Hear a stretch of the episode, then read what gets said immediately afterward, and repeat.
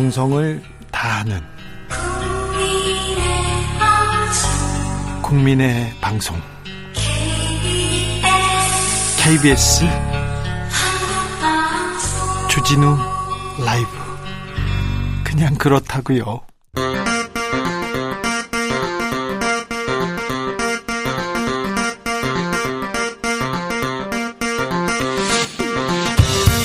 주진우 라이브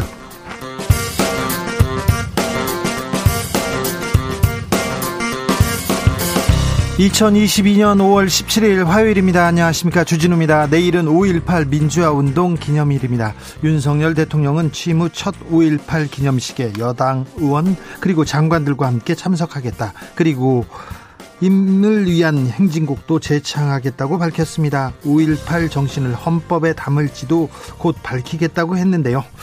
5.18 42주년입니다. 광주의 진실은 여전히 묻혀있고 발표, 발포 명령자가 누구인지 아직 밝혀지지 않았습니다. 5.18 과거 그리고 현재 최가박당에서 짚어보겠습니다. 윤석열 대통령이 한동훈 법무부 장관 그리고 김현숙 여성가족부 장관을 임명했습니다. 검찰에선 줄사표 이어지고 있다고 합니다. 국회에서 59조 추경심사 진행 중인데요. 민주당에서는 국방예산 1조 원 삭감됐다면서 안보 구멍이다. 이렇게 우려 목소리 내고 있습니다. 김성환 더불어민주당 정책위 의장 관련 내용 짚어봅니다. 지방선거는 딱 보름 앞으로 다가왔습니다. 빅매치는 경기도지사 김은혜 김동연 후보 박빙 승부 이어 가고 있습니다. 그런데 윤석열 대통령과 강영석 후보 통화했느니 안 했느니 진실 공방 벌어지고 있습니다. 대통령 측은 통화한 적이 없다. 선거 개입도 없다 이렇게 얘기했는데 강영석 후보는 통화 기록 남아 있다. 언제 통화한 거 내놓을 수 있다 이렇게 밝혔습니다. 서울시장 도전하는 오세훈 성용길 후보는 청년 표심 잡기 매달리고 있는데요. 지방선거 열전 청년, 청년 정치인들과 들여다보겠습니다. 나비처럼 날아 벌처럼 쏜다. 여기는 주진우 라이브입니다. 오늘도 자중차에 겸손하고 진정성 있게 여러분과 함께 하겠습니다. 코로나 수장 정경 질병관리청장이 퇴임을 알렸습니다. 2년 동안 코로나 방역의 최전선에 서 있었는데요. 정치권에서는 정치 방역했다 이렇게 비판하더라고요. 그런데 정은경 청장이 생각하면 짧게 자른 머리, 하얗게 센 머리카락, 또 헬스케진 얼굴, 낡은 구두 이런 거 생각합니다. 검소한 씀씀이도 기억 남고요. 어두컴컴하고 불확실했던 코로나 시대 정은경이 있어서 그래도 든든했고 안전하다고 느꼈습니다. 그간의 노고 너무 감사하다고 아, 전해드리고 싶습니다. 좀 정치권에서 그런데 비판하니까 좀 미안한 마음도 있습니다. 아, 여러분도 정은경 청장에 대해서 여러 마음 들지요? 음, 그래서 정은경 청장에게 전달한 한 말씀 있으면 보내주십시오. 그리고 코로나 때문에 곳곳에서 애쓰는 간호사, 의사, 방역 인력 모두에게 감사의 마음 전해주시기 바랍니다. 샵 9730 짧은 문자 50원, 긴 문자는 100원이고요. 콩으로 보내시면 무료입니다. 그럼 주진우 라이브 시작하겠습니다.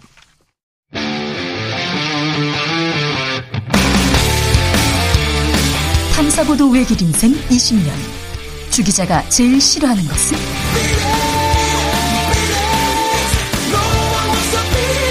이 세상에서 비리와 부리가 사라지는 그날까지. 오늘도 흔들림 없이 주진우 라이브와 함께.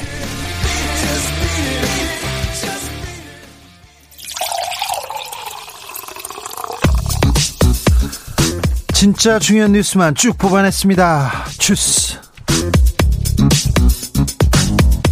정상근 기자 어서 오세요. 안녕하십니까? 윤석열 대통령이 한동훈 법무부 장관 후보자를 임명했습니다. 네, 윤석열 대통령은 조금 전 한동훈 법무부 장관과 김현숙 여성가족부 장관을 임명했습니다. 앞서 윤석열 대통령이 어제까지 청문 보고서를 다시 보내달라라고 국회에 요청했었는데요. 네. 그 시한이 지나면서 오늘 중 임명할 것이라는 관측이 높았습니다. 어제 국회에서 협치, 의회주의 강조했었는데요. 네, 박홍구 원내대표는 어제 윤석열 대통령이 의회주의를 강조한 것을 언급하며 하루 만에 인사를 강행하는 것이 의회주의냐라고 비판했습니다. 정호영 후보자는 어떻게 돼가고 있습니까? 네, 윤석열 대통령은 정호영 후보자에 대해서는 계속 검토해 보겠다라고 말했습니다. 어, 또한 이 성비위 논란에 휩싸인 윤재순 대통령실 총무비서관에 대한 질문이 나오자 어, 다른 질문 없죠. 좋은 하루 보내세요라고 답을 하지 않았습니다. 네.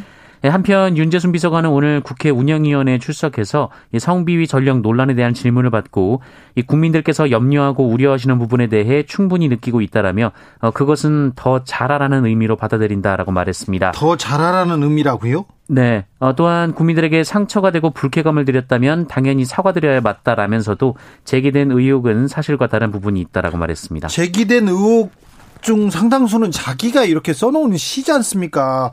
아, 좀 어찌 보면 여성 전용 전용 칸을 만들어서 남자의 자유를 박탈했다 이런 얘기를 하고요.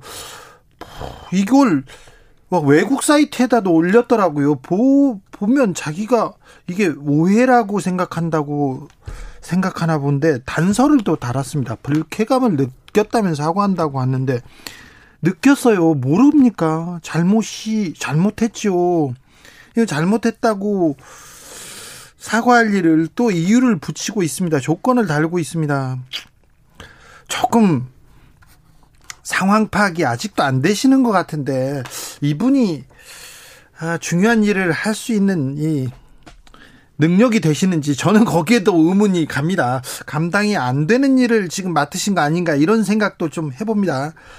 더 잘하라는 의미 아니고요. 잘못하셨어요. 제기던 의혹은 사실과 다른 게 아니고요. 본인께서 써놓은 말이 말이 지금 상식에서 너무 많이 벗어났다. 이렇게 얘기해주고 싶습니다. 윤재순 비서관님, 자 중앙지검장은 사퇴했습니다. 한동훈 법무부 장관 임명과 동시에 사퇴가 좀 늘어나고 있습니다. 네, 이정수 서울중앙지검장이 법무부의 사의를 표명했습니다. 이정수 지검장은 오늘 오전 검찰 내부망에 사직 인사를 올렸는데요.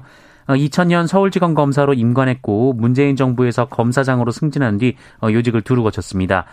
어, 추미애 법무부 장관 때인 2020년에는 대검 기획조정부장을 맡았고 서울 남부지검장에서 어, 나림 자산운용 펀드 사기 사건, 로비 은폐 의혹 등을 수사했고요. 네. 이 박범계 법무부 장관이 취임한 지난 2월에는 법무부 검찰국장에 발탁됐다가 6월에는 중앙지검장 자리에 올랐습니다. 친추미애다, 친박범계라고 얘기하는데 사실 문재인 정부 들어서 검사장 승진하고 요직을 두루 거친 사람들은 많이 있습니다.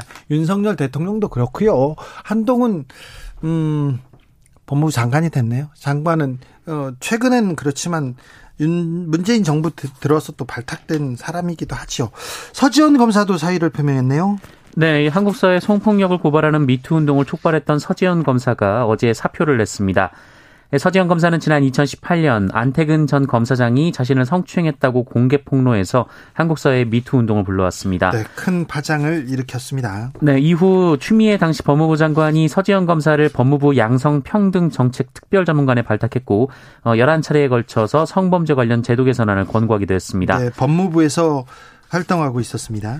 어, 그런데 법무부 검찰국에서 어제 일과 종료 시간 직전인 오후 4시쯤 이 서지영 검사에게 원대 복귀를 통보했다라고 하는데요. 서지영 검사는 짐 쌀 시간도 안 주고 모욕적인 복귀 통보라는 것의 의미가 명확해서 사직서를 제출했다라며 예상했던 대로라고 밝혀 논란이 되고 있습니다. 이문정 검사도 압박을 받고 있다면서요? 네, 이문정 법무부 감찰 담당관도 사직 압박을 받고 있습니다. 예, 법무부 검찰국은 최근 이문정 담당관을 직무수행 능력이 낮은 이 심층 적격 심사 대상자로 분류해서 이 대검찰청에 특별 사무감사를 의뢰한 상황입니다. 네, 검찰의 한바탕 또 태풍이 몰아치고 있습니다. 네. 시간을 어, 저희가 시간을 잡아서 이 부분에 대해서 자세히 좀 읽어 드리겠습니다. 이재명 민주당 총괄 선대위원장 이재명 후보죠. 불체포 특권에 대해서 얘기를 하기 시작했습니다. 네, 국민의힘 권성동 원내대표가 연일 이재명 고문을 겨냥하며 이 국회의원 불체포 특권을 제한하는 법안을 발의하겠다 어, 이런 입장을 밝히고 있는데요. 예. 어, 이와 관련해서 이재명 개항을 후보는 어제 SBS 인터뷰에서 국민의힘을 향해 어, 한번 당론으로 정해서 추진해보라라는 말을 했습니다. 이 국민의힘이 당론으로 채택하지 않을 것이다라는 주장인데요.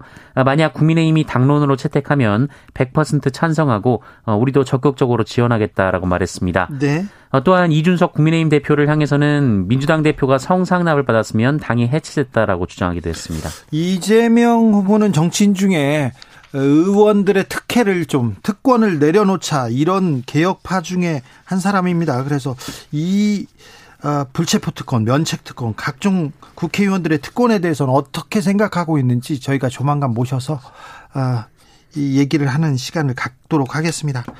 경찰이 이재명 선대위원장에 대한 수사 이어가고 있습니다. 압수수색 또 나섰어요? 네, 경기도 분당경찰서는 오늘 이재명 후보의 성남FC 후원금 의혹 사건과 관련해서 두산건설과 성남FC에 대한 압수수색을 벌였습니다. 어, 이달 초 성남시청을 압수수색한 데 이어 보름 만에 추가 압수수색입니다.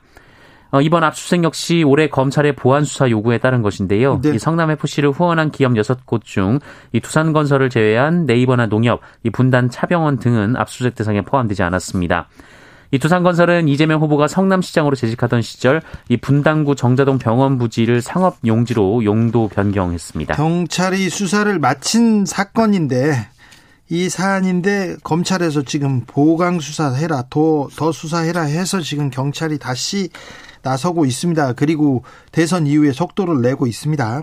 어, 이 사건도 어떻게 되는지 저희가 자세히 어, 쳐다봤다가 자세히 알아보고 알려드리겠습니다. 음, 반면 윤석열 대통령 관련 사건은 검찰에서 줄줄이 각하되고 있네요. 네, 검찰은 오늘 윤석열 대통령의 검찰총장 시절 직권남용 의혹 관련 피고발 사건에 대해서 무더기로 각하했습니다. 서울중앙지검 반부패 강력수사 1부는 한 시민단체가 직권남용 등의 혐의로 윤석열 대통령을 고발한 사건 5건을 최근 각하했다라고 밝혔는데요. 네. 각하는 소송 요건이 맞지 않을 때 본안 판단을 하지 않고 사건을 존, 종결하는 조치입니다.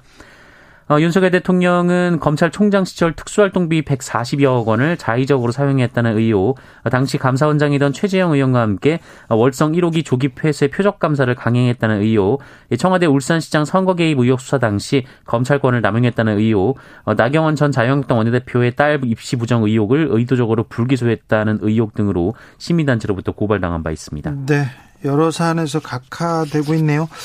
음, 어떤 사안은 고발이나 고발 사건의 요건에 지금 해당하지 않을 거예요. 않을 건데 소송 요건이 맞지 않은 것도 있었는데 왜 대선 끝나고 지금 이렇게 줄줄이 각하되는지 그건 공교롭다 이렇게 또 생각이 들기도 합니다. 정의당에 정의당에서 성폭력 사건이 또 논란이 벌어졌습니다. 네, 청년 정의당 대표를 지낸 강민진 전 대표가 어제 정의당 내 인사에게 성폭력을 당했고 이 사실을 지도부에 알렸지만 묵살당했다라고 주장했습니다. 어, 지난해 11월 대선을 앞두고 열린 전국 행사의 뒤풀이 자리에서 이 모 광역 도시 어, 광역 시도위원장이 어, 허벅지에 신체 접촉을 했다라는 주장이었는데요. 고민한 끝에 이를 여영국 대표 등에게 알렸지만 여영국 대표가 아무도 발설하지 말라는 식으로 결론지었다면서 은폐를 주장했습니다. 어, 그러면서 또 다른 청년 정의당 당직자로부터도 성폭력을 당했다고 주장했는데요.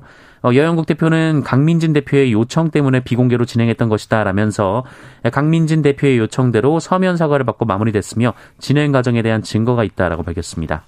네. 신임 질병관리청장이 임명됐습니다. 네, 질병관리청장에 백경란 성균관대 교수가 임명됐습니다. 이 백경남 신임 청장은 이 대통령직 인수위원회에서 사회복지분과 인수위원으로 활동했고요. 안철수 위원장의 추천으로 인수위에 참여해서 이 새 코로나19 방역 체계를 설계하는 역할을 했습니다. 추가 인선이 또 있었죠? 네, 주미대사에는 이 초선의 조태용 의원이 임명됐고요. 이 금융위원장 부위원장에는 어, 경제 1분과 인수위원회던 이 김소영 서울대 경제학부 교수가 임명됐습니다. 자, 신임 질병관리청장이 오면서 정은경 청장은 퇴임했습니다. 네, 이 코로나19와의 싸움 내내 이 최전방에서 싸웠던 정은경 질병관리청장이 방역 수장 자리에서 물러났습니다. 네. 이 정은경 청장은 2017년 7월부터 질병관리본부장을 맡아서 방역 사령관 역할을 했고요. 4년 10개월 만에 자리에서 물러났습니다. 정은경 청장에게 격려 메시지 쏟아지고 있습니다. 여은영님께서 정말 정말 고생하셨어요. 감사하고 이제 좀 편하게 지내셨으면 좋겠습니다. 좀 편하게 지내셨으면 좋겠어요. 6169님 아무도 예측할 수 없던 코로나 이제 터널 끝으로 가는 듯 합니다. 그간 고생 많으셨고 감사한 말씀 전하고 싶습니다. 0279님께서는 정경 청장님 고생 많으셨어요. 덕분에 어려운 시기 잘 넘기고 미래를 볼 수 있게 됐습니다. 진심으로 감사합니다. 수고 많으셨어요. 힘든 시기 잘 버텨준 국민들에게도 진심 방역 하셨습니다. 3269님도 얘기하십니다. 배풍성 글님께서는 정경청장님 계셔서 코로나 시대 든든했습니다. 코로나 대응은 정치 영역이 아닙니다. 얘기합니다. 그렇죠. 그 좀 불안하고 아니 코로나는 처음 겪어보는 이 난리 아니었습니까? 그런데 어렵고 불안하고 앞에 안 보이고 그랬는데 그래도 그 고생하시고 애쓰시는 정경 청장님의 모습을 보면 그래도 또 위로가 되고 아 저분을 믿고 그냥 따라가면 되겠다 이런 또 안심도 됐었는데 네 고생하셨습니다 감사하다는 말 전해 드리고 싶습니다.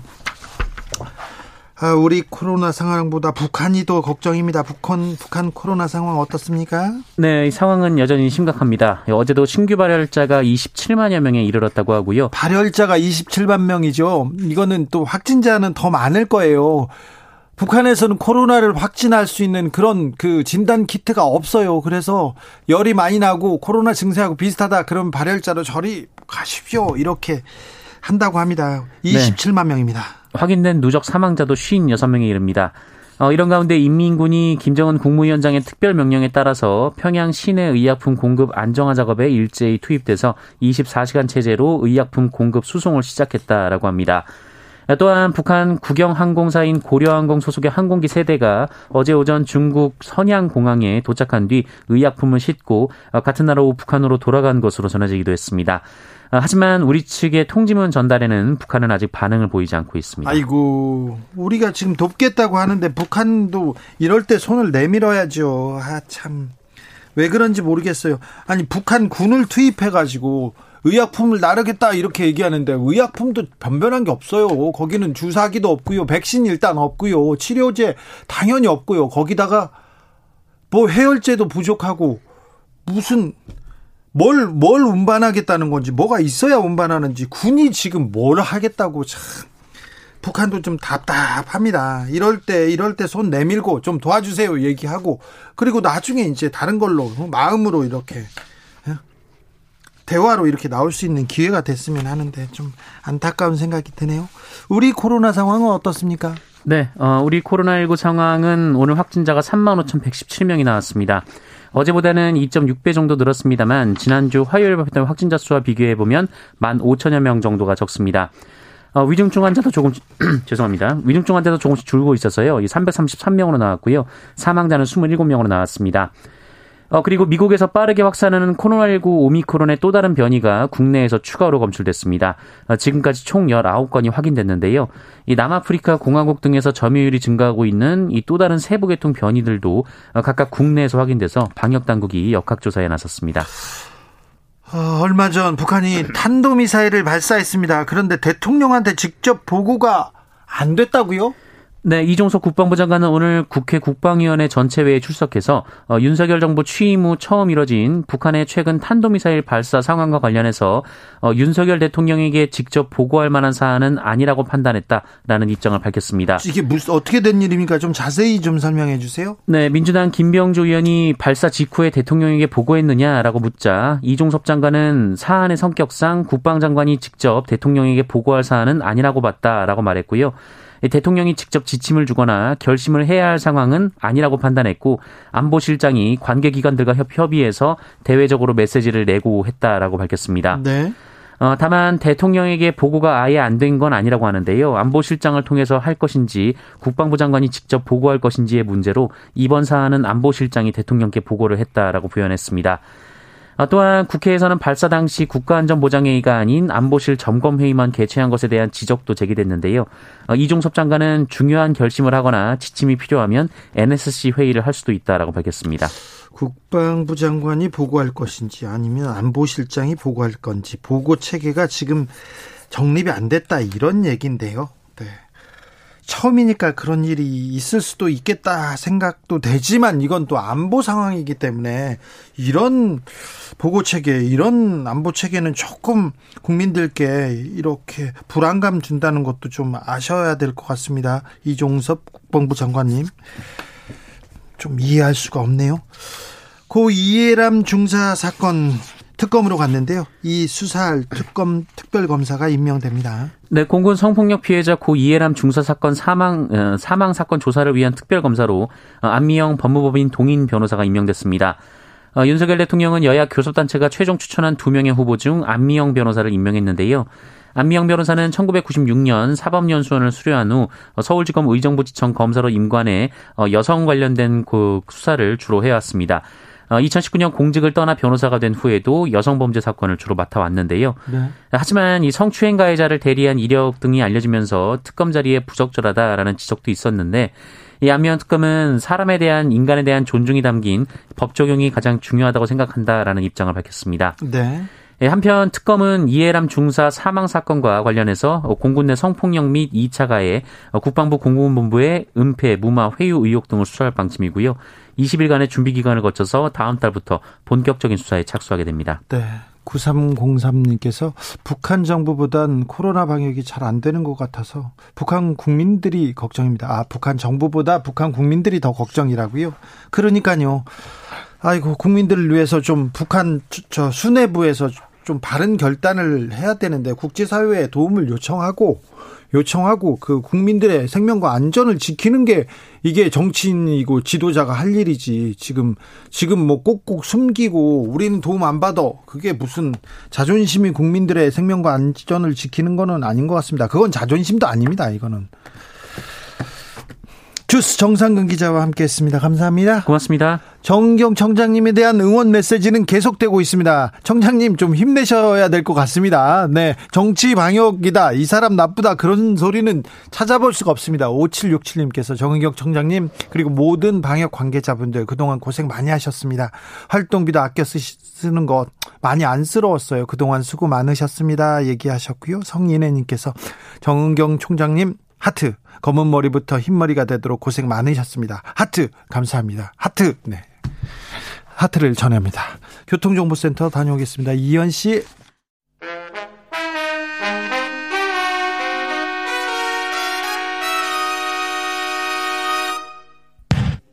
주진우 라이브 돌발 퀴즈.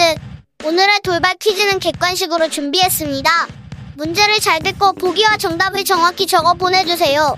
오늘 새 정부 출범 후 처음으로 최저임금위원회 전원회의가 열리면서 최저임금에 대한 본격적인 논의가 시작됐습니다. 윤석열 대통령이 대선 때부터 최저임금 인상 자제를 언급하면서 노동계와 대립구도를 이어온 만큼 최저임금 인상의 수준은 높지 않을 것으로 예측되는데요. 특히 업종별 차등 적용을 두고 노사 간 격돌이 벌어질 것으로 예상됩니다. 자, 여기서 문제 드릴게요. 올해 최저임금 시급은 얼마일까요? 보기 드릴게요. 1번 4,860원, 2번 9,160원. 다시 들려드릴게요. 1번 4,860원, 2번 9,160원. 샵 9730 짧은 문자 50원 긴 문자는 100원입니다. 지금부터 정답 보내주시는 분들 중 추첨을 통해 햄버거 쿠폰 드리겠습니다. 주진우 라이브 돌발 퀴즈 내일 만나요.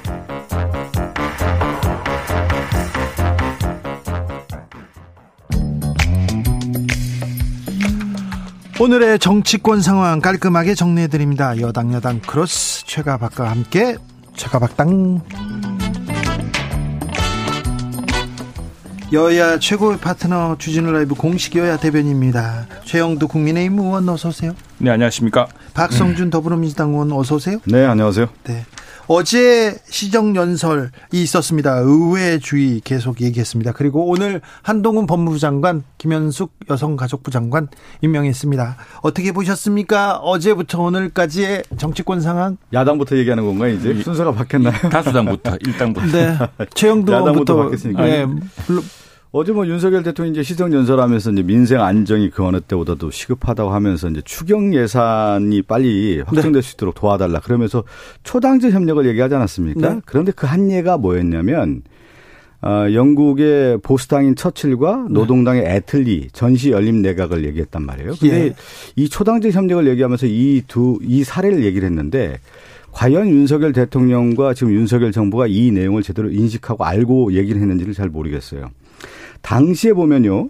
1940년대 2차 세계대전 당시에 전시 내각을 이제 구성을 하는데 보수당의 처칠과 노동당의 애틀리아, 그러니까 정당이 다른 겁니다. 그러니까 뭐냐 초당제 협력을 한다라는 것은 어떤 의미냐면 결국 가장 중요한 현안에 있어서 야당에게 협조를 요청하는 것이죠. 근데 지금 추경 예산이라든가 지금 내각 인선과 관련해서 야당에게 협조를 요청했는지 저는 그 부분이 좀 어, 문제가 있다라고 하는 것을 지적을 하고 있고 또 하나 이제 두 번째로 중요한 것 중에 하나가 뭐냐면 무엇을 담을 건가에 대한 내용인데 당시 처칠과 애틀리의 그 전시 내각은 거국 내각인데 1942년도에 애틀리가 노동당 당수일 때 무슨 보고서를 내냐면 베버리지 보고서를 내요. 우리가 잘 알고 있는 요람에서 무덤까지라고 하는 사회 보장 제도. 그러니까 음. 당시 2차 세계 대전 당시 가장 어려운 시기에 사회 보장 제도라고 하는 요람에서 무덤까지라고 하는 베버리지 보고서를 내고 2차 세계 대전이 끝나고 나서 1945년도에 노동당 애틀리가 수상이 되는 겁니다. 그것이 이제 영국의 전시가 마무리되고 연착륙되는 음. 그 계기를 마련하는 건데 저는 여기에 포커스를 맞춰야 된다고 보는 맞습니다. 거예요. 예. 왜 그러면 윤석열 대통령이 초당적 협력 의회주의라고 하는 것을 여기에 사례를 뒀다고 그 진정한 내용이 무엇인지를 알고 얘기를 해야 된다. 그리고 한편으로는 제가 그 좋아하는 영화 중에 하나가 다키스트 아워라는 영화죠. 예, 예. 게리 올드만이 그 처칠 네. 그 배우 역할을 하는 건데 영국의 가장 어려운 시기에 의회가 어떤 의사결정을 했는지 처칠이 어떻게 내각 구성을 하는지에 대한 내용들이 나옵니다. 위기 극복에 대한 내용들이 나오는 건데 그러한 좀 의회주의라고 하는 부분을 좀 살펴보고 네. 진정하게 초당력 협력이 무엇인지에 대한 것을 손을 내밀어 줬으면 좋겠다. 그건 뭐 전적으로 공감합니다. 그리고 그건 절절한 마음이 묻어 있다고 생각을 하고요. 다키스트 아우 저도 좋아합니다. 네. 네. 근데 이 그렇게 비유한 이유는 지금 사실은 우리가 지난 5년간 뭐 어, 이제 지난 5년 문재인 정부가 끝났지만 사실은 지금 상황이 굉장히 안 좋습니다. 뭐 여러 가지 뭐 금리라든가 물가라든가 환율뿐 아니라 국제적인 지금 공급망도 지금 교란돼 있고 통상 환경도 변하고 있고 지금 뭐 국가가 더 이상 부채를 낼 수가 없습니다. 지난 5년간은 매일 2천억씩 부채를 낼 수 있었지만 이제는 부채를 낼 수가 없습니다. 그래서 어, 이 추경을 짜는 것도 굉장히 한정적으로 국가의 지출을 줄여서 해야 되는 판인데 근데 무엇보다 중요한 것은 왜 이 나라의 다키스타우가 가장 암흑했던 시기란 거 아니겠습니까? 가장 어두웠던 시간이라는 뜻인데 국가 안보, 경제 모두 그 비슷한 상황을 가고 있습니다. 근데 지금 왜 윤석열 당 대통령이 그런 이야기를 했느냐? 저는 어, 국회 경력이 전혀 없는 윤석열 대통령이 시정연에서 그런 이야기 했다는 굉장히 의미가 있다고 생각을 합니다. 그건 왜 그러냐니까 지금 국회 상황으로는 170석 그리고 범 여당까지 합치면 범 야당 범민주당까지 합치면 180석 가까운 이 의석을 지금 이게 민주 우리 민주주의 의정의 지금 구조이기 때문에 이걸 같이 협치로 가지 않으면 한 발짝도 나갈 수 없다는 인식을 절실하고 있는 것이죠. 하고 있는데 지금 이제 첫 단추가 뭐 저 이 저 내각 구성 때문에 네. 이렇게 좀 하고 있습니다만 그러나 그 절이 그 진정성은 저는 참 대단했다 생각을 합니다. 그리고 앞으로 이제 그건 우리 박성준 의원도 말씀하셨지만 민주당 의원님들이 사실은 만찬 같은 걸 하면서 가르치고 또 진정으로 그렇게 하겠다. 국회 경험이라든가 국정 경험이 두 정당 모두 있지 않습니까? 그걸 이제 해야 되는 시기고요. 이제는 더 이상 이렇게 갈라져서 할 여유가 없다라는 절박함은 분명합니다. 그런 점에서 근데 우리가 지금 청, 저 청문회 가지고 이렇게 티격태격 하고 있는데 어떻게 보자면 사실은 어쨌든 대통령 책임입니다. 민주당도 그랬고요. 대통령 책임이고 인사를 잘못한 것도 대통령 책임이고 그 인사를 그렇게 한 이유도 대통령이 분명한 이유 생각이 있을 겁니다. 그렇다고 한다면은 지금 뭐 국민적으로 도저히 받아들일 수 없다는 부분은 뭐 지금 여야가 공감이 좀 있지 않습니까? 그런 부분은 또 그런 그 부분대로 하겠지만 그러나 대통령의 인사 그 장관 지금 총리만 국회 표결이지 대통령은 저 장관은 이게 국회 청문 절차를 거치면서 정책을 검증해보고 또 뭐 도덕성 기준을 검증해 보는 것이지만 결국 대통령이 책임져야 되는 것이거든요. 그렇다면은 네그 부분은 인정해주고 네. 이제 국회가 다수당이니까 어, 대통령이 손을 내밀었습니다. 그리고 정말 이제 가르칠 것도 많으시고 할 테니까 일단 정부를 출범하게 하고 이 위기 상황을 대처하는데 제1당의 압도적 다수당의 리더십을 좀 보여줄 때가 된 것 같습니다. 지난번에도 우리가 그 얘기 하지 않았어요? 미국 같은 경우도 네.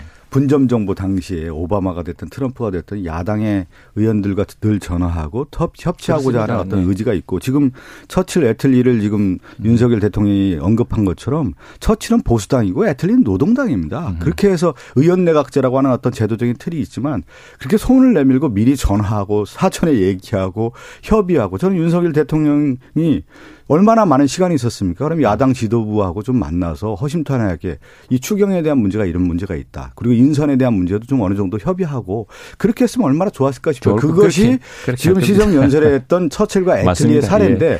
그 사례는 얘기하고 실제 아, 행동은 아니기 때문에 도와주십시오. 조금 더더 이렇게 진일보하게 약간 그 좋겠습니다. 장내 네. 그 국회 의사당 내에 좀 웃음 잠깐 웃었던 게 뭐냐면은 이제 국회 의사당에 장관으로 한번 와봤거나 또는 네. 의사당 내에서 국회의원으로 잠깐 봤으면은 항상 이제 A상 국회의장에게 처음 인사를 합니다. 근데 처음 가봤잖아요. 처음 가봤어요. 처음 가봤기 때문에 네. 이제, 이제 우리 다수당이 좀 많이 협의를 해서 음. 하셔야죠. 네. 저는 일단 그 지난 취임사도 굉장히 인상적이었지만 국회에 와서 정말 의회주의를 이야기하고 협치를 이야기하고 또 절대 다수의 그 민주당의 도움을 요구하고 또 어제 또 마지막 인상적인 장면은 사실은 전체 그저 국회 의서 저 의사당 내에서 의원석 자리를 다 다니면서 네.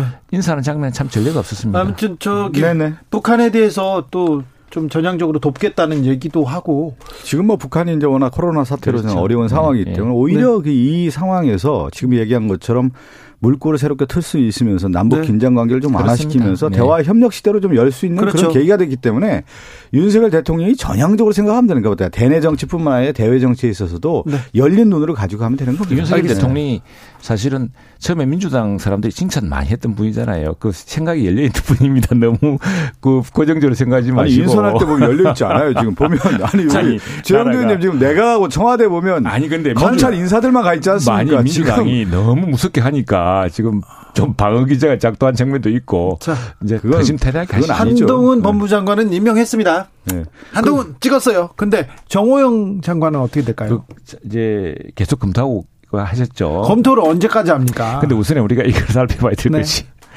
이게 이제 첫 사실 내각 구성이 조금 구상이 조금 틀어진 거예요. 이것 때문에 엉뚱한 이제 사안이 이제 불거지고 자녀 문제가 나오면서 근데 정호영 후보자는 그건 뭐 내뿐 아니라 전수조사해도 좋다라고 할 정도로 자신만만해 하니까 참 저희 입장에서는 당혹스럽고 아마 어, 이, 저, 인선했던 사람들도 많이 당혹스러울 겁니다. 그런데 첫, 그건 뭐냐면은, 어쨌든 이 팬데믹을 겪고 우리 보건 체계가 우리 국가의 미래와 국가의 모든 상황을 결정한다는 것을 깨달아봤기 때문에. 무서워요. 예, 그래서 이번에는 의사 출신의 종합병원장, 그러니까 종합병원 행정, 종합의료 행정을 해본 사람을 한번 시켜보자. 그래서 그 의사 출신이니까 지금 원격 의료 같은 것도 의사, 의사 단체 내에서는 반대가 많지만 이분을 계기로 한 물꼬를 터보자. 여러 가지 이제 그런 어떤 기조에서 발탁하신 것 같은데 지금 뜻밖의 아니 지금 보면은 좀 얘기하신 것처럼 정호영 장관 후보자 같은 경우는 야당에서도 이미 아니라고 한 거 아닙니까? 그러면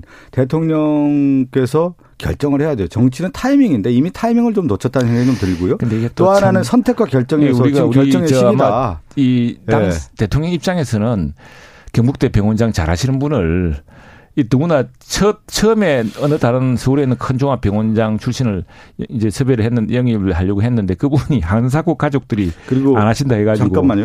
최영대님 이번에 시정연설에 그 얘기를 하잖아요. 연금 개혁, 노동 개혁, 교육 개혁, 복지 개혁을 얘기하고 예, 예. 이거 얼마나 중요한 문제입니다. 그런데 지금 교육부 장관 관련된 부분 교육 개혁에 대한 것이 그림이 좀 안 그려졌단 말이죠. 제대로 안 된 거 아닙니까? 예, 예. 그 다음에 지금 제일 중요한 보건복지부 장관이라고 하는 것은 연금 개혁하고 복지 개혁인데 예, 예. 이 복지 개혁의 당 사자인 정호영 장관 후보자가 이걸 할 수 있는 능력뿐만 아니라 지금 아, 여러 가지 아니 그거는 이제 우리 아니, 국회가 제가 뭐, 하고 예. 원래 그거는 이제 이분은 보건 분야를 하고 복지연금 분야는 다른 전문가 차관이라 하더라도 했던 것이죠. 그런 지금 그 개혁에 대한 그림하고 맞습니다. 이 인사가 안 맞다는 거예요. 제가 그, 그, 얘기를 드리는 겁니다. 그건 우리 박승준 의원님 좋은 포인트 같습니다. 네, 그런 그, 포인트는 잘 저는 저는 뭐 객관적으로 얘기하는 거죠. 인정, 인정하고 넘어가죠. 객관적으로, 객관적으로 제가 예. 얘기하는 자, 겁니다. 그럼 나머지는 어떻습니까? 그 대통령실은 어떻게 보이십니까? 윤재순 비서관과 그다음에 이시원 비서관 인사는 여기까지 얘기하면 돼요. 네. 그리고 선거로 내려가면 나, 나가면 됩니다. 나는 처음 듣는 분들이 참 그렇게 또 그, 그 했다니까 아마 이게 네. 이제 그렇게 무거운 공직에 또 누구나 대통령실이라는 데서 일하게 될지를 예상치 못하고 남긴 기록들이 검찰 조직은 무겁지 않습니까? 그럼? 아 그건 이제 그 당시만 해도 이제 조금 그 아무튼 화가 나서 뽀뽀해 줬다 이렇게 얘기하는 게 아, 이게 잘못된 맞습니까? 잘못된 일이죠. 그렇게 하면 하게 하면 안 되죠. 그건 뭐 네. 누가 봐도 잘못된 일 아닙니까? 뭐 답이 나왔네요. 뭐 주영기 어, 의원님 지금 얘기한 사과 사과를 하고 사과 가지고는 되는 게 아니죠. 왜 그러냐면 공직이라고 하는 것이 가장 중요한 문제인데. 아, 그렇습니다. 뭐 우리 당혹 지금 예, 예를 들면 여당 같은 경우도 전반적인 문제가 있다가 하면 지금 다 관련해서 징계하고 절차를 네. 갔는데 청와대에 있는 인사가 이렇게 문제가 됐다고 하면 근데 그 정확한 사실관계가 또 저는 뭐 사실 처음 듣는 이야기여서 그렇긴 한데 사실관계를 본인이 시집에다 아, 다 적어놨어요. 아, 네. 예, 예. 그럼 이제 그 어느 정도 지금 저도 아까 타이밍을 얘기했는데 네. 청와대 지금 얘기한 것처럼 공직기강 비서관 이시원 비서관 같은 경우는 어, 그 공무원 간첩 조작 사건의 그 담당 검사 아니었습니까? 아, 그때 그러면 사안이 다른가? 아, 사안이 다르다고 예, 하더라도 이 문제에 책임을 지고 옷을 벗었던 분인데 이분이 다시 공직기강 비서관으로 왔다라고 하는 것이 누가 그걸 인정할 수 있겠습니까? 책임을 지고 벗진 않았고요. 나중에 벗었어요. 예, 예. 아니 이거 나중에 벗었던 어쨌든 책임이 있는 거 아니겠습니까? 그 당시 기소 책임자 있습니까? 그 숙사는 원래 어디서 했던 거죠, 그게? 담당 검사했다는 거 담당 검사였어요. 원래, 네. 원래는 국정원에서 해서 가져왔는데 예, 그, 예. 그, 그 담당 검사였죠. 증거와 증인들을 그대로 좀, 네. 눈 감고 했죠. 그러니까 그게 이제 직접 수사한 게 아니고. 네. 그래서 직접 수사를 해요. 직접 수사도 했죠.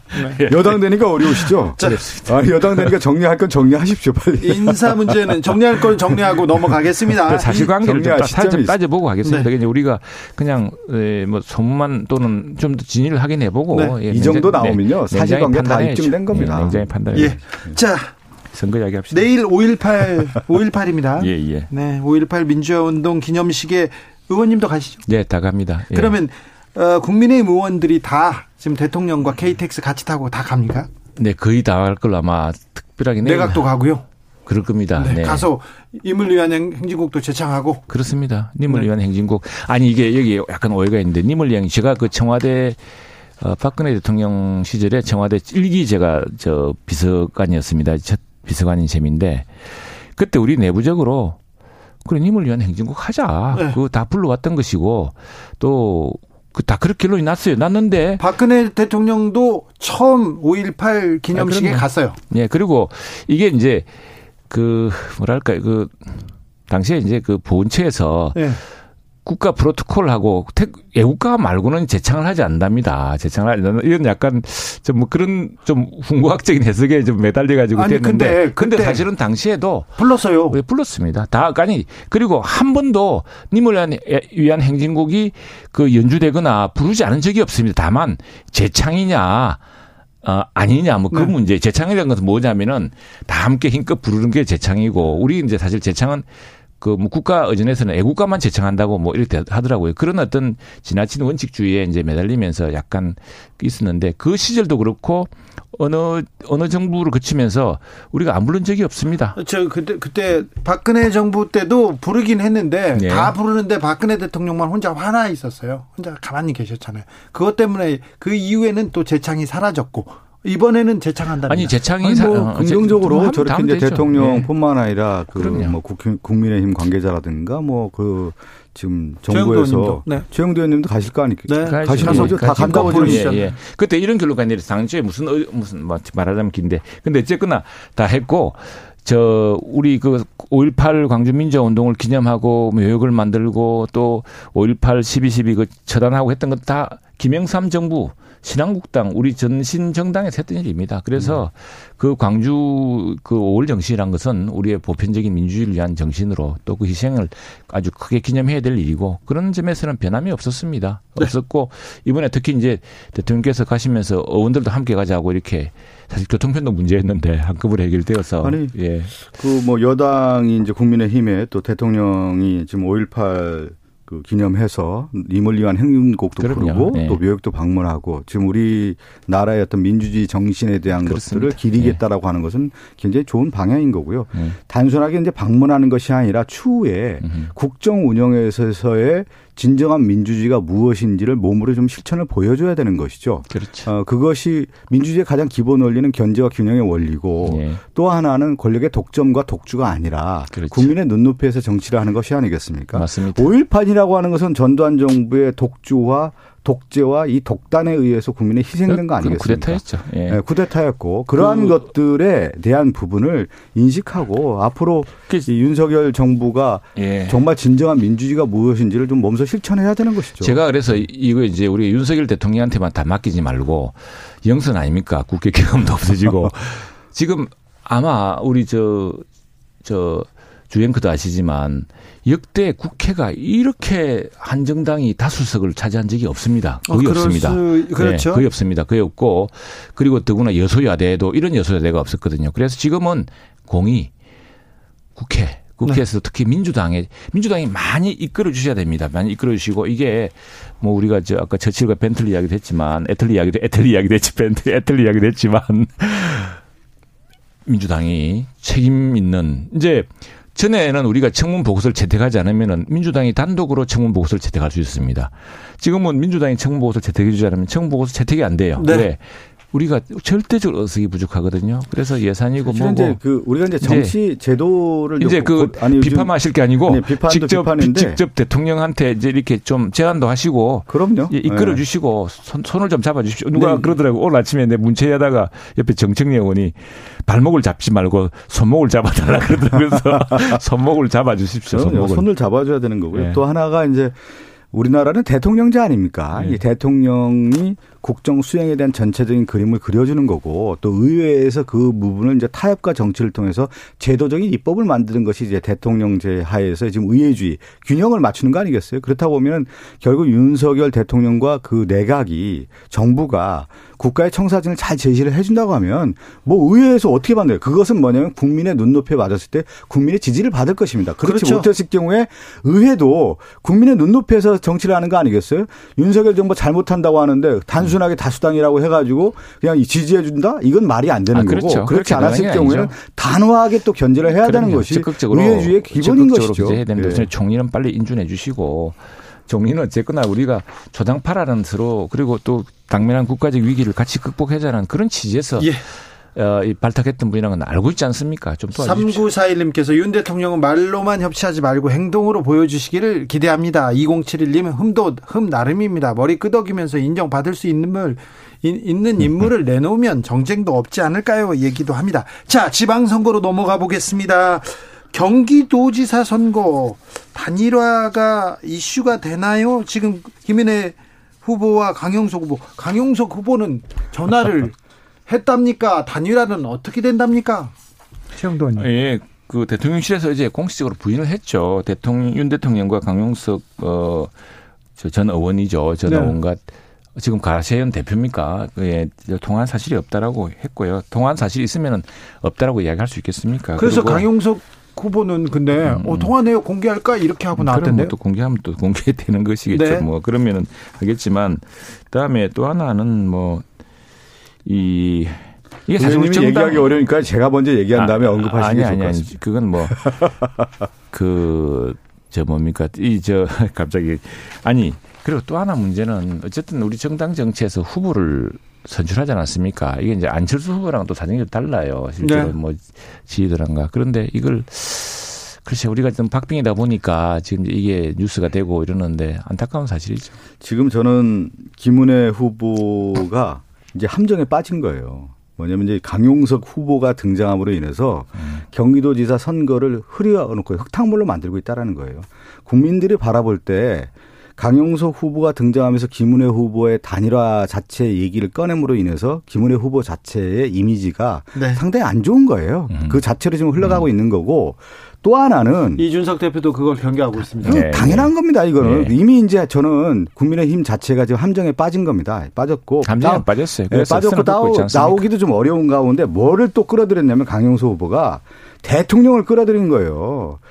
보통의 인간의 정치인이라고 하면 대통령과 통화했다라고 하면 그 통화를 내용을 있다고 하더라도 공개하지 않는 것이 정치인의 기본 음, 아닙니까? 근데 음. 강용수 후보기 때문에 대통령과 통화했다는 내용을 또 공개한 거 아니겠어요? 자기의 몸값을 올리기 위해서. 분명히 제가 볼 때는 강용수 후보의 얘기를 들어보면 일단은 통화한 것 같아요. 지금 보면은. 아니, 그럼 아, 왜 그러냐면 지금 강용수 후보가 이렇게 자신감 있게 내, 내놓을 정도면 통화했기 때문에 얘기하지 않겠습니까? 감히 대통령과 통화한 내용을 어떻게 가짜로 얘기하겠습니까? 아닙니다. 그것은 강용수 후보가 또 변호사 출신이기 때문에 근데 이거는 문제 그러니까 뭐냐면 제가 잠깐 좀 정리하면 고발해놓은 사건이기 때문에 뭐 진실이 가려질 그건 뭐 네. 가려는데 강용수 그리고 후보가 이렇게 강력하게 얘기하는 것은 이미 이제 또 하나가 뭐냐면 제가 이 얘기를 듣냐면 진실 공방에 들어가는 것 자체가 윤석열 대통령 당, 대통령과 그러니까 강용석과의 통화가 자체에 진실 공방에 좀 들어가는 것이 상황이다. 다른 그렇죠. 이야기로 넘어가시죠. 그러니까 뭐냐면 이건 함정에 뭐 빠진 거예요. 맞습니다. 예, 그래서 함정에 빠진 거예요. 헤어나기 이게, 어려워요. 이게 아니 좀더 아니, 더 뭐, 더 오래 뭐 가야 된다 이거예요. 헤어나기 어려워요. 그냥 자꾸 민주당에서 이렇게 선-. 선거 얘기만 하면 미소를 짓던 최영도 의원이 넘어가자입니다. 넘어가자고 그러면. 뭘 넘어갑니까? 이거 되게 중요한 문제인데. 뭘 중요해요. 자. 선을 긋고 있다니까 우리가. 자 경기도지사는 함정에 빠진 걸로 하고요. 함정에 안 빠져 빠졌어요. 빠져나오기 어렵습니다. 아. 그렇습니까? 네, 네. 자 그럼 인천은 어떻게 보고 계십니까, 최영도 의원님? 아, 인천이 상당히 참, 이제 리턴 매치 성격도 있고, 인천이, 우리가 그걸 봐야 될 게 수도권도 다 같은, 수도권이지만, 이제 인천도 그렇고, 이 지방자치선거라는 게 서울만 좀 특이합니다. 서울은 뭐 굉장히 큰 게임이 돼서 그렇습니다만, 지역을 누가 살릴 것인가? 이 지역 경제들이 다 어렵습니다. 인천도 마찬가지고, 인천도 수도권이지만, 인천에서 결국에는 인천에서 새로운 산업, 또 인천이 그, 어, 어, 저, 우리 그, 말합니까 관문 도시 아니겠습니까? 관문 도시로서 그런 산업 경쟁력 또 도시의 정지 요건 이런 걸 어떻게 할 것인가를 둘러싼 굉장히 정책 선거가 치열하게 일어날 것이다 이렇게 보고 있고 이게 단순히 뭐뭐 무슨 윤심이다 뭐다 또 이런 걸로 이재명 효과는 어떻게 보세요? 그건 좀 난 부정적이지 않을까 싶어요. 왜냐하면 인천 사람들을 볼 때는 그분이 뭐 인천 발전을 위해서 왔다기보다는 갑작스레 무슨 영문에서인지 그 저 개항으로 더구나 당연히 경기도지사를 했으면 경기도에서 결백을 주장하고 경기도에서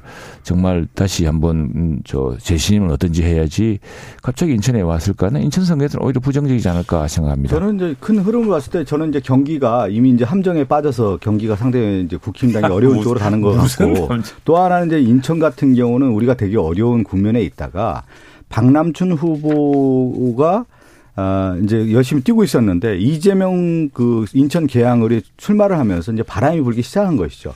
그 바람이 저는 이제 서울로 돌아오는 시점이 이번 주말 정도 되지 않을까 싶습니다. 그것이 어, 이번 주말을 계기를 통해서 서울도 저는 상당히 터닝 포인트가 있을 것같아요 이재명 바람이 붑니까? 불고 있습니다. 어제 제가 그 8시 반에 더 큰 함정에 빠졌어요 아니, 지금.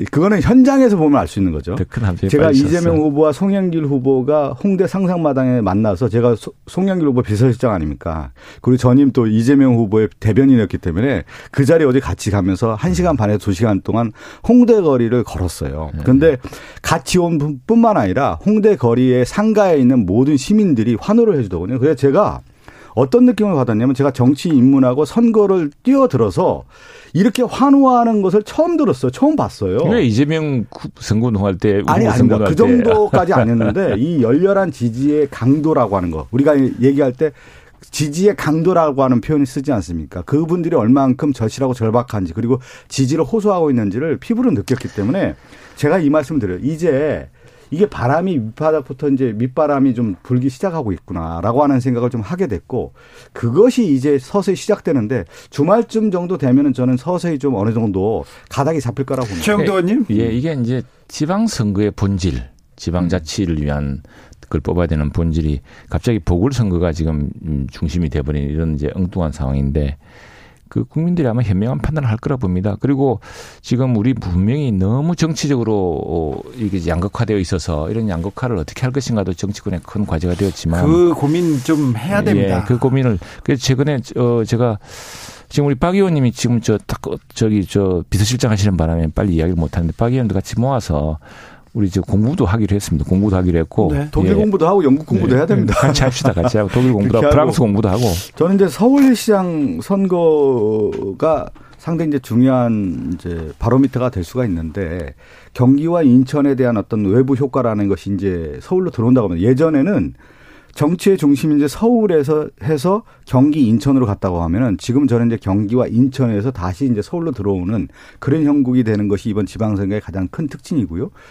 어, 서울 선거 같은 경우는 저는 오세훈 후보가 사선 도전이에요. 사선 서울시장 사선 도전인데 네. 지금 무슨 서울시장을 사선이나 도전합니까? 이것이 이미 어, 후보로서 입증이 다 끝난 거예요. 다시 이제 서울시장 연명하는 어떤 후보의 모습이다. 그리고 이미 1년 동안의 모습을 봤을 때 미숙한 후보의 모습을 좀 띄고 있기 때문에 유능한 후보인 송영길 후보의 대립각이 선다고 하면은 저는 이제 상당하게 어, 지금 내부적인 어떤 갈등 음. 국면은 다 불식시켰고요. 지금 뭐 이제 그것이 누구든 네. 뭐좀 등장하는 방식은 이상하긴 했지만 누구든 서울을 발전시키고 서울의 국제적 경쟁력 또 서울의 집값을 안정시키고 서울이 좀 더 살기 좋은 도시를 만들어준다면 누구든 어떻겠습니까? 그런데 이제 오세훈 시장 시절은 오세훈 시장이 사실은 처음에는 무상급식 때문에 임기를 다 못했고 다 못했죠. 첫두 번째 임기였죠. 중간에 그만뒀고 이번에도 또 보궐선거 들어와 사실 뭐 제대로 서울시정을 펼치지를 못했죠. 못했는데 몇 가지 국면은 몇 가지 부분은 서울시로 상당히 큰 변화를 일으켰던 그건 뭐 어. 저 누굽니까 우리 이명박 오세훈으로 이어지는 그 서울시장이 서울을 변화시킨 사실은 누구도 못 부인 못합니다. 오세훈 예. 후보에게는 충분한 기회를 다 준 겁니다. 서울시장 선거에 네 번이나 도전한다는 것은 그것은 자기 정치의 연명일 수밖에 없는 거예요. 3123님 네. 토론의 공수가 바뀐 걸 보니까 확실히 정권이 바뀐 게 느껴집니다. 최영도 의원님 뼈 때리는 공격, 공격, 강력한 공, 공격이었는데 방어하는 모습 낯섭니다. 아, 윤재, 아이고 참. 윤 비서관이 화가 나서 부하직원 뽀뽀했다. 이거 나왔는데 이 부분은 가서 좀 잘? 정리해 주십시오. 나왔습니다. 네, 예. 최영두, 박성준 두분 감사합니다. 네, 감사합니다.